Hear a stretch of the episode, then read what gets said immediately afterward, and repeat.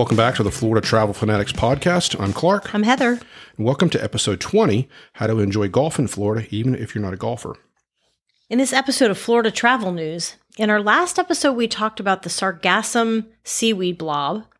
now it's dubbed the Great Atlantic Sargassum Belt. The seaweed issue is not new. It's been studied by oceanographers for 20 years through satellite images, and it's actually to be to understand it completely, it's actually a healthy gr- grounds for microorganisms, for plants, for fish, for all these different things that are living in it. It's not a bad thing. It just happens to be very, very large. It covers about 5,000 square miles right now. And if you weighed it, it's about 8.7 tons of seaweed. Or they say it's enough to fill over 3,000 Olympic sized pools. So that's really, really big. So the sargassum bloom is expected to increase in size with the quantity likely peaking in June or July. And of course, you know, that's beach season. This year, the bloom is shaping up to be one of the largest ever recorded. Um, it's been since 2011, it's been a combination of human activity and climate change that's created a string of like unusually large seaweed blobs.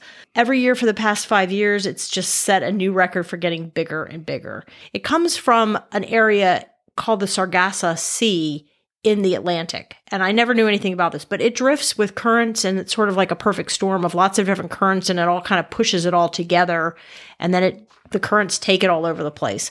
So due to the ocean currents, it's pushing the blob mostly to the east coast of Florida. Personally, we've seen a fair bit of it over the past few trips we've made to Miami Miami Beach. It's a little bit annoying when the, it's in the water around you and there's a lot on the beach, but we've never really noticed a bad smell. I mean, that's what happens when it comes to shore. It washes up on the shore, basically turns into com- compost mm-hmm. and starts to break down and it sends off gases and it's kind of smelly.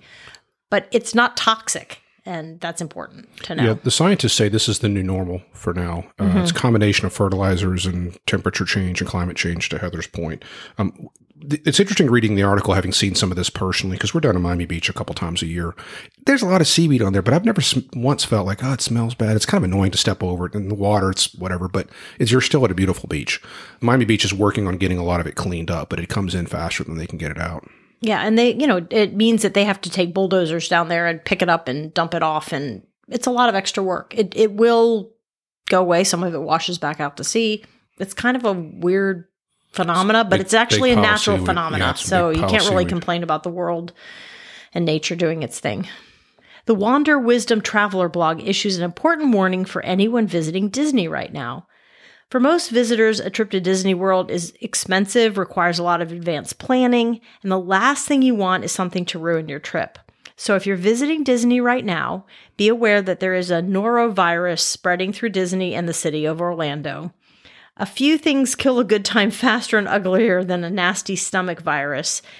This is not the kind of souvenir you want to bring back from your Disney trip. So if you're headed to Orlando, be vigilant about, you know, social distancing. We've all gotten a little bit relaxed after COVID for, you know, hand sanitizer, t- just hand, touching hand washing, hand washing, yeah. touching, you know, you're going to be touching a lot of railings and uh, park benches and blah blah blah. Yeah. A lot of stuff. I mean, you can get this stuff on a shopping cart handle. So we still need to be vigilant about that because that's definitely not what you would like to bring back from Disney. So make sure you load up on your hand sanitizer as well as your sunscreen. The 2023 Florida edition of the Michelin Guide, which is a directory of the state's top restaurants, is now going to include three Tampa based restaurants when it's officially released on May 11th. Eight Miami restaurants and eight Orlando restaurants were also named to the 2023 guide for Florida, and they've been added as recommended restaurants. They haven't received a Michelin star yet, or they're not even listed as the Bib Gourmand, which is sort of the honorable mention, but it's certainly possible in the future. According to the news release, Lilac, Ponte, and Noble Rice are the new additions. Lilac can be fi- found inside Edition, which is a luxury hotel that's part of a $3 billion, 50 acre Water Street Tampa neighborhood. And it f- features a contemporary four course prix fixe menu with a Mediterranean influence. So it's got a lot of Florida based ingredients, French techniques. It also does a lot of really amazing tableside service and um, they have a champagne cocktail cart. So win win. Yeah. Ponte is one of the latest concepts from a well known Tampa Bay chef, Chris Ponte. It's part of a Midtown Tampa mixed use development. It's kind of a vibey, not South Tampa thing, not Yeah, there's some big companies have moved into big companies that have moved in It's there. kind of a- It's really kind of an up and coming little that's where area. Mm-hmm. REI is and Shake Shack. Yeah, it's a cool area. a lot of apartment buildings. It's kind of a little town center that they've created. Its menu features an entire selection devoted to steaks with different sauces, toppers, and butters, as well as a mix of classic cocktails, along with more modern versions of, of the classics. So, I mean, that's like right up my alley. I can't wait to head in there and, and uh, have a good steak. And then maybe we'll have, we'll go to Lilac after and have some champagne. The next one is Noble Rice, and it's located on Channelside Drive in the Sparkman Wharf Dining and Entertainment District. We've talked about Sparkman Wharf and the diversity of the food that you can get down there and the environment. It's near the uh, cruise port. It's just a really fun place. This is a minimalist Japanese restaurant, and their dishes include salmon nigiri that is sourced from New Zealand, toro rolls with fatty, spicy tuna, I'm super excited about all of these new ones, and um, finding out that they're in the Michelin Guide is fantastic. It's fantastic for them. It's fantastic for Tampa and the whole dining scene here. A recent press release said that they that we are eager to share the 2023 edition of the Michelin Guide in Miami, Orlando, and Tampa. Florida's finest flavors continue to impress their inspectors who have enjoyed their visits to the Sunshine State. The restaurant teams are clearly inspired to serve the most delectable cuisine to food lovers day in and day out. And we are excited to celebrate their accomplishments and can't wait to share those new discoveries with the gourmets and travelers. So the inspectors come in and you don't know they're coming in. That's the whole idea of the Michelin Guide. It's sort of a surprise Mystery eater. mystery eater Mystery kind of thing, which I would mm-hmm. love to be a mystery shopper for Michelin Guide. I think that'd be super I'd fun. See if they're hiring, Heather, you'd be good at that. Yeah. The city of Miami Beach is done with spring break uh, in more ways than one. Uh, this year's Miami Beach spring break was another disaster. We talked about that in the last couple podcasts. They spent about $3 million on public events to cr- try to create alternatives to try to control the crowds. They had a movie screening, concerts, fitness classes. Most of the visitors ignored that and just went out to Ocean Drive to drink and party instead. Miami Beach officials recently voted to support a curfew and a secured perimeter around Ocean Drive and a rollback of alcohol sales during next year's uh, peak of spring break in 2024. That comes on the heels of a month that saw big crowds and two deadly shootings. And the similar thing happened last year and the year before.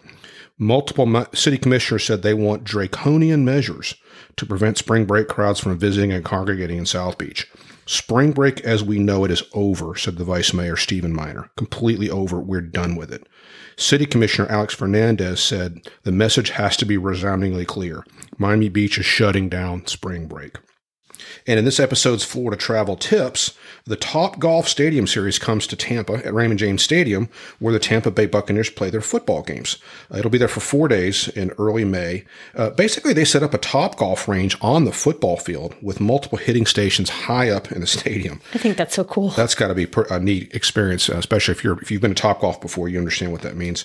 If you're a golfer and familiar with it, with it, you'll enjoy it for sure. If you're looking to do something special for someone's birthday, graduation, or looking for a good team building or business event, check this out. Um, it's only sixty dollars per person for a bay a hitting bay for one hour, or one hundred and sixty five dollars for the hitting of golf balls, and an experience ticket that includes a tour of the locker room and the famous Buccaneer pirate ship in the stadium.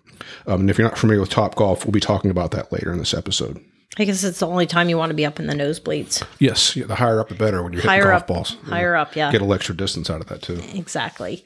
The Plant City Planes, Trains, and Automobiles event is back on Saturday, April 22nd.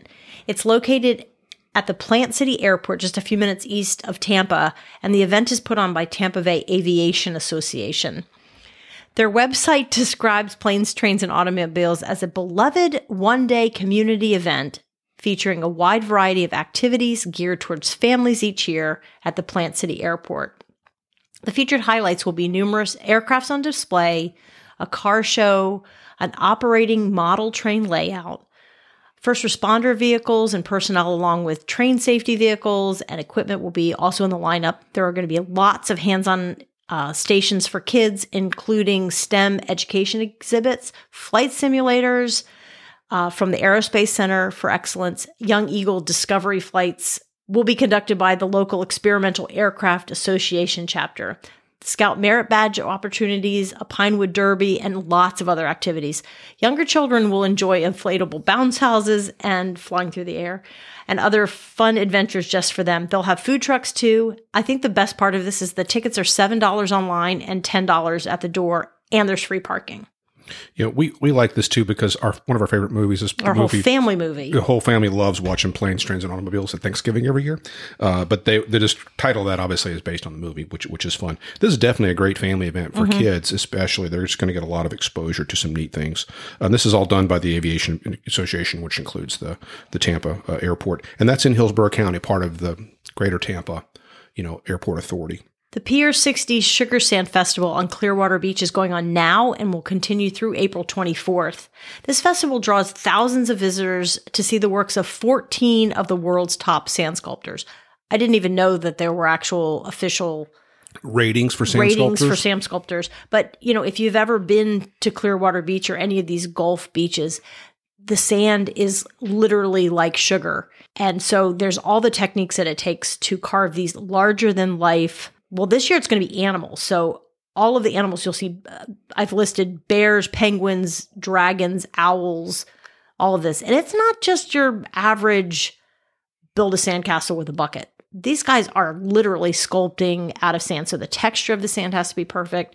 The moisture. the moisture in the sand. So they've got, they're doing that. There's 20,000 square feet of Tent space, right? tent I believe it's tent space. It didn't specify, if it but all the rains, it doesn't pictures I've seen, out, it right? doesn't wash it away. But not only that, you can take sand sculpting classes. There are carnival rides. There's a giant sandbox where kids can make their own sandcastles. There's going to be a variety of food and drink, concerts, crafts. General admission is $12. Three and under is free. This year, it's a completely cash free event, and they accept all major credit cards, Google Pay, and Apple Pay. There are also discount tickets for first responders and military personnel. And at the end of the evening, I believe it's Saturdays, there are fireworks. Moving on to our main topic, let's talk about how to enjoy golf in Florida, even if you're not a golfer. We promised you non golfers we'd have some fun things on here.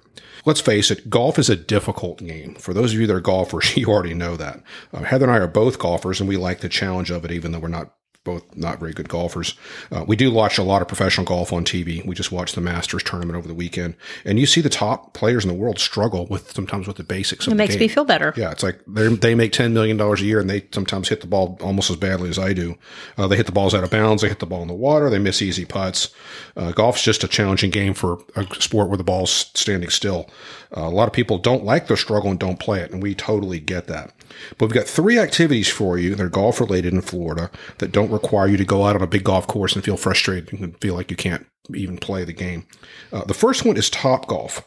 Top Golf is a brilliant concept. Um, some of you have likely heard about it or tried it, especially if you are a golfer. Basically, they took a golf driving range and merged it with a bowling alley. Um, a Top Golf facility is a multi-level concept complex with dozens of hitting areas where you can try hitting a golf ball into a large area surrounded by nets for safety.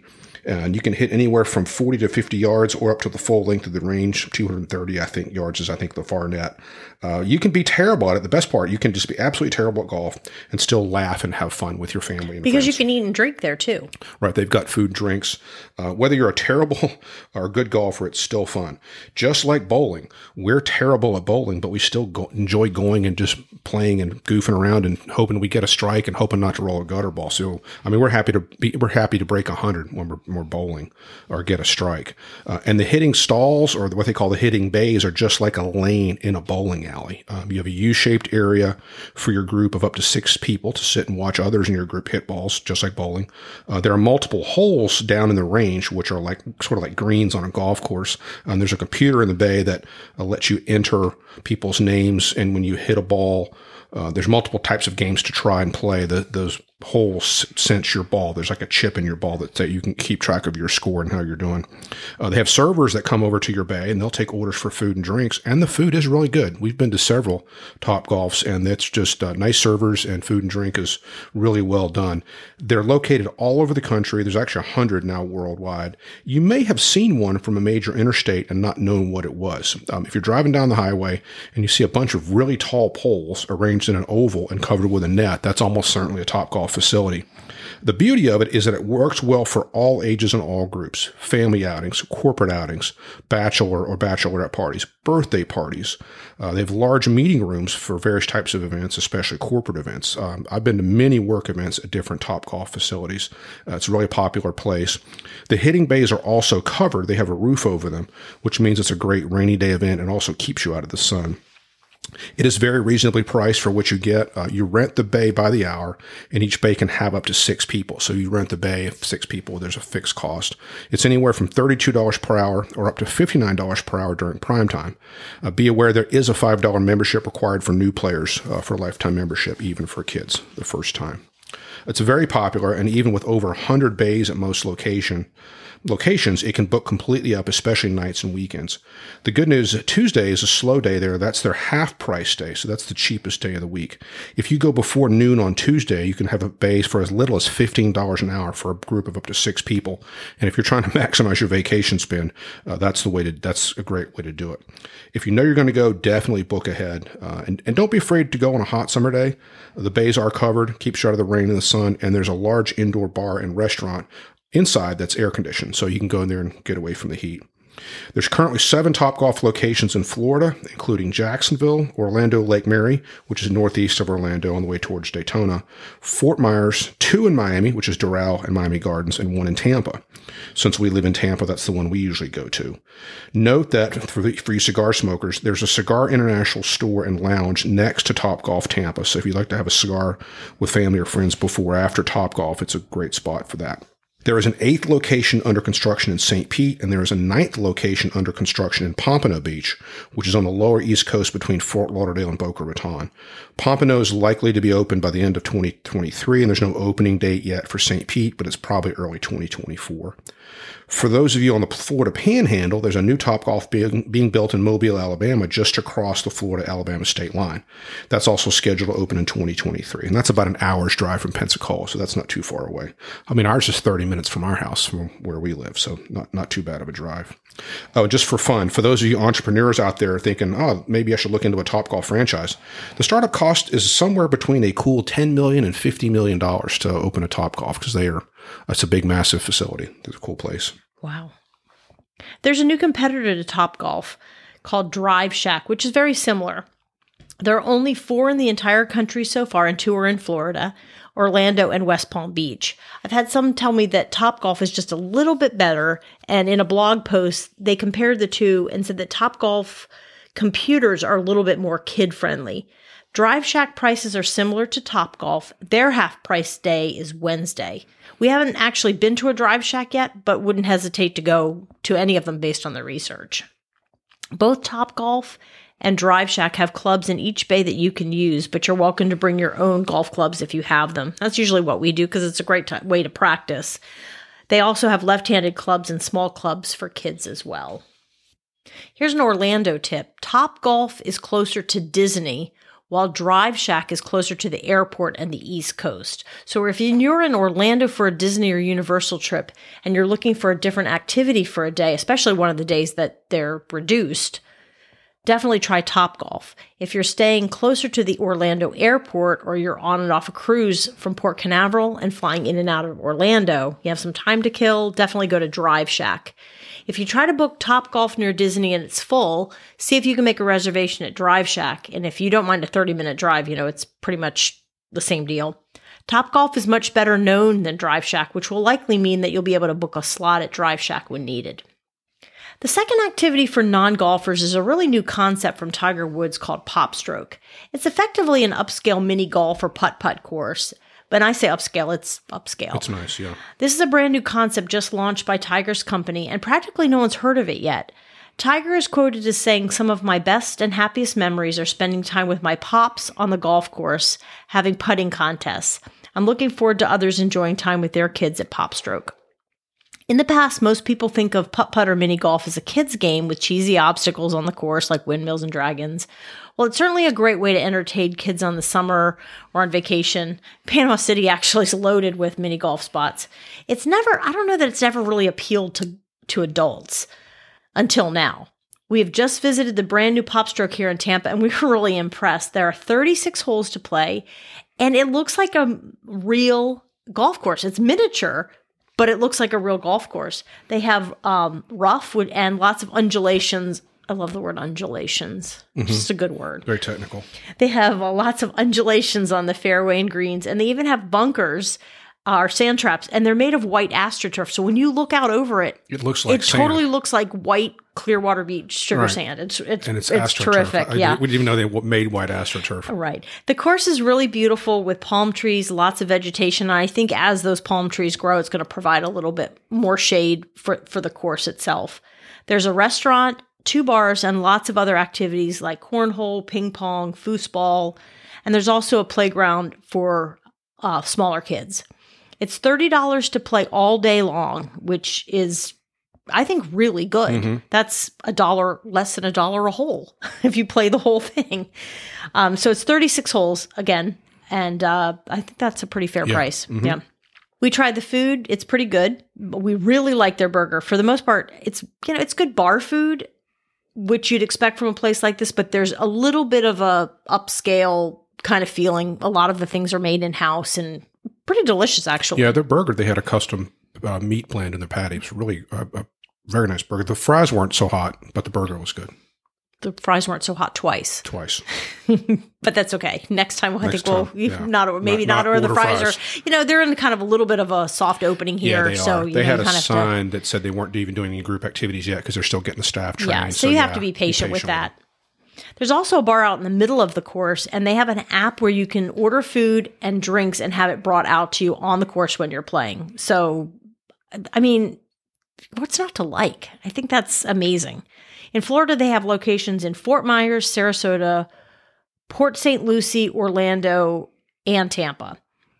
A word of advice about the Tampa location there's a major shopping outlet across the street just in case mom wants to shop while dad goes to Popstroke with the kids. So, Popstroke is something we definitely recommend. Yeah, that's a, that's a lot of marital and family happiness there. Mom goes shopping and dad takes Or maybe dad goes shopping and mom wants to go to golf. Maybe. Maybe mom's the golfer in the family. Yeah. But uh, it's a great area. And that is that area is right by 75. If you're coming down for a hockey tournament, it's about one mile from the big hockey arena. So if you're looking for an alternative when you're down for a hockey thing with kids, it's a good spot. It's One thing by. too, um, I'd like to mention is we mentioned the playground, which I think is phenomenal. So if you have a child that doesn't really do golf, there's a, a great playground, and it didn't seem when we walked out on when we got onto the course, there wasn't anyone stopping you from getting onto the course. So I don't think that as a family, someone could come out and look and see it, and then go back and go to the playground. It doesn't seem to be too confining Right. for, you know, do not cross this Yeah, it's like an open golf course. it's like an yeah, exactly. It's Yeah. like an open golf course. It's great.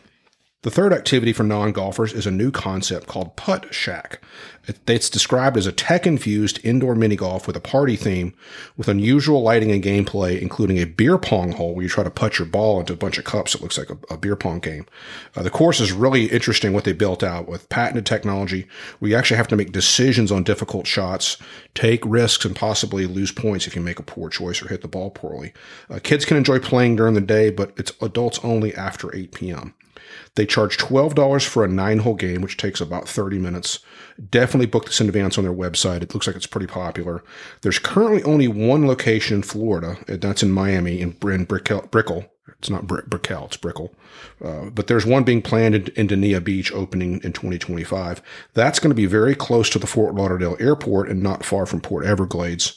So again, if you're coming in 2025, you're coming in or out from a cruise. That could be a great way to kill some time coming or going or do something fun.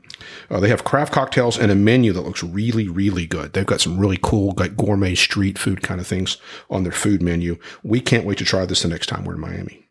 Since we just covered the non golf activities, let's move on to talking about actually playing golf on golf courses.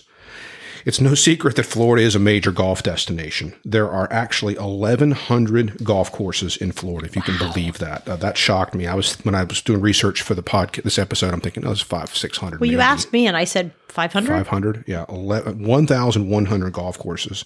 They're spread all over the state evenly in every county and every area. Um, you can find good golf courses anywhere in the state from expensive luxury resorts with $600 green $600 green fees like sawgrass to an $18 executive course that's perfect for beginners our favorite the grove just north of tampa Golf in Florida began in 1886 on Main Street in Sarasota with a small practice course that was built by a Scotsman named Colonel John Hamilton Gillespie, who came to the U.S. to oversee his father's investment business.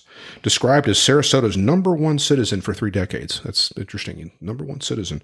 Uh, he was very influential in getting many courses built uh, starting in the 1890s, uh, which was the same time courses were beginning to be built across the country in New York, Illinois, West Virginia. That was really the golf boom uh, that started, and you know, golf's been thriving ever since. He was an avid golfer and was actually a member of St. Andrews back in Scotland, which is prestigious then and even more prestigious now. The Colonel, as he was called, uh, approached Henry Plant, the railroad tycoon that built the railroad on the west side of Florida, with the idea, idea of building golf courses to help promote tourism in the state, especially along his rail lines. Plant actually hired the colonel to design and build golf courses for his investment company in Winter Haven, Kissimmee, Tampa, Belleair, and actually in Havana, Cuba.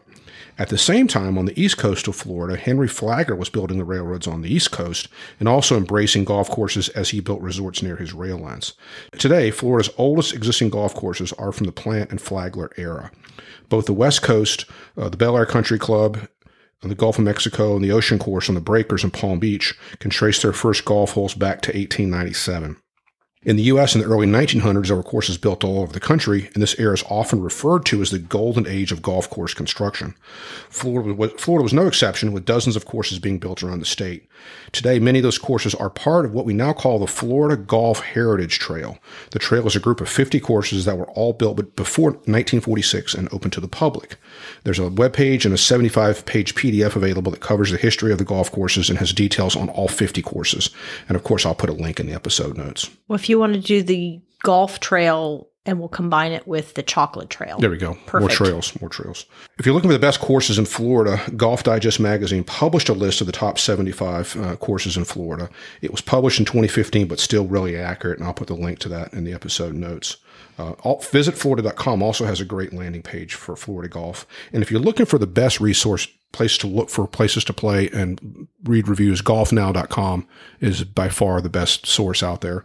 Uh, some of you may be golfnow.com members, but that's definitely the best place to look is that the one where you can book your tee time online you to can. like all the others. Mm-hmm. Okay. It, it, you pick an area like, okay, we're in Tampa or we're in Kissimmee or we're in the Everglades. It'll show you. Tell you what's available. And there's usually, you put a city name, there's usually like 20 courses. And uh, the reviews apparently are very accurate. So some, some courses are meh, some are, you know, better than others, and you can kind of read, and see the pricing and all that. So definitely the best way. Golf now has some benefits too if you book with them fairly regularly. But there's nothing, and this is true nationwide, not just Florida.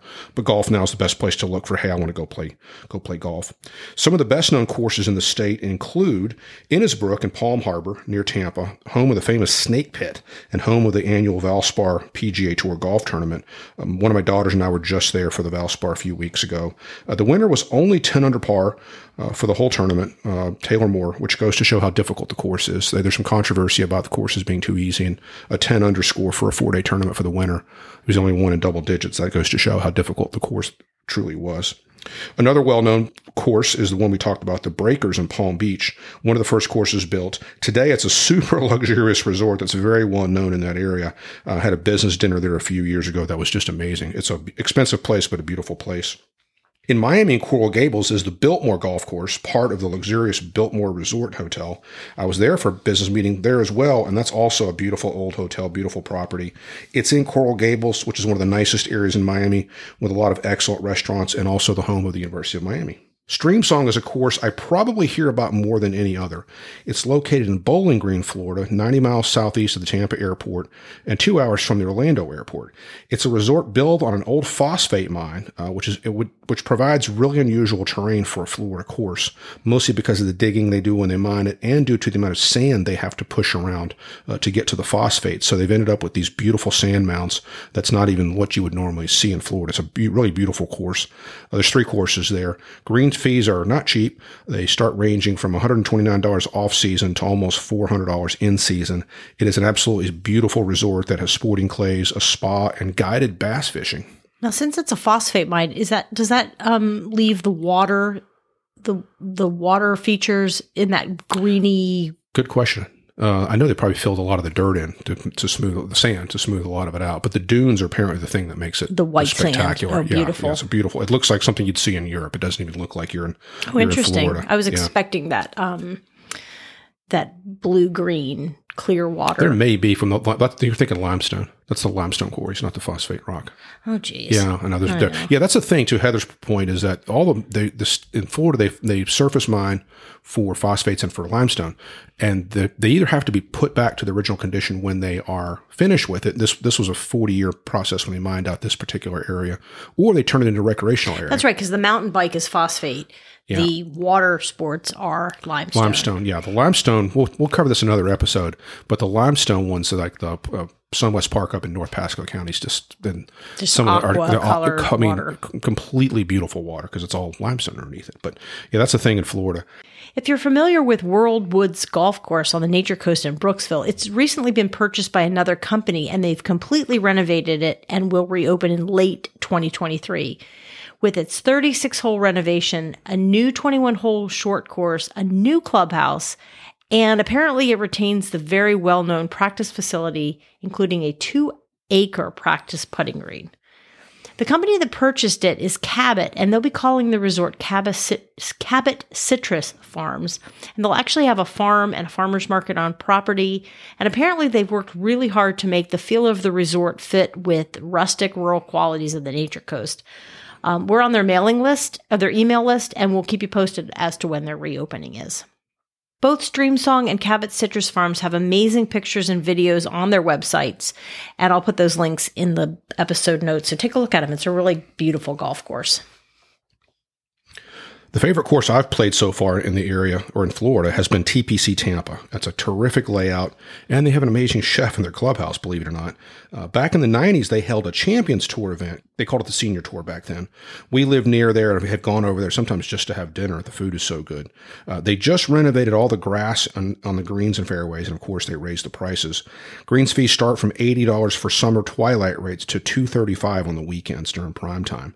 Uh, TPC stands for the Tournament Players Course which of which there are many found all over the country, and there are six in Florida.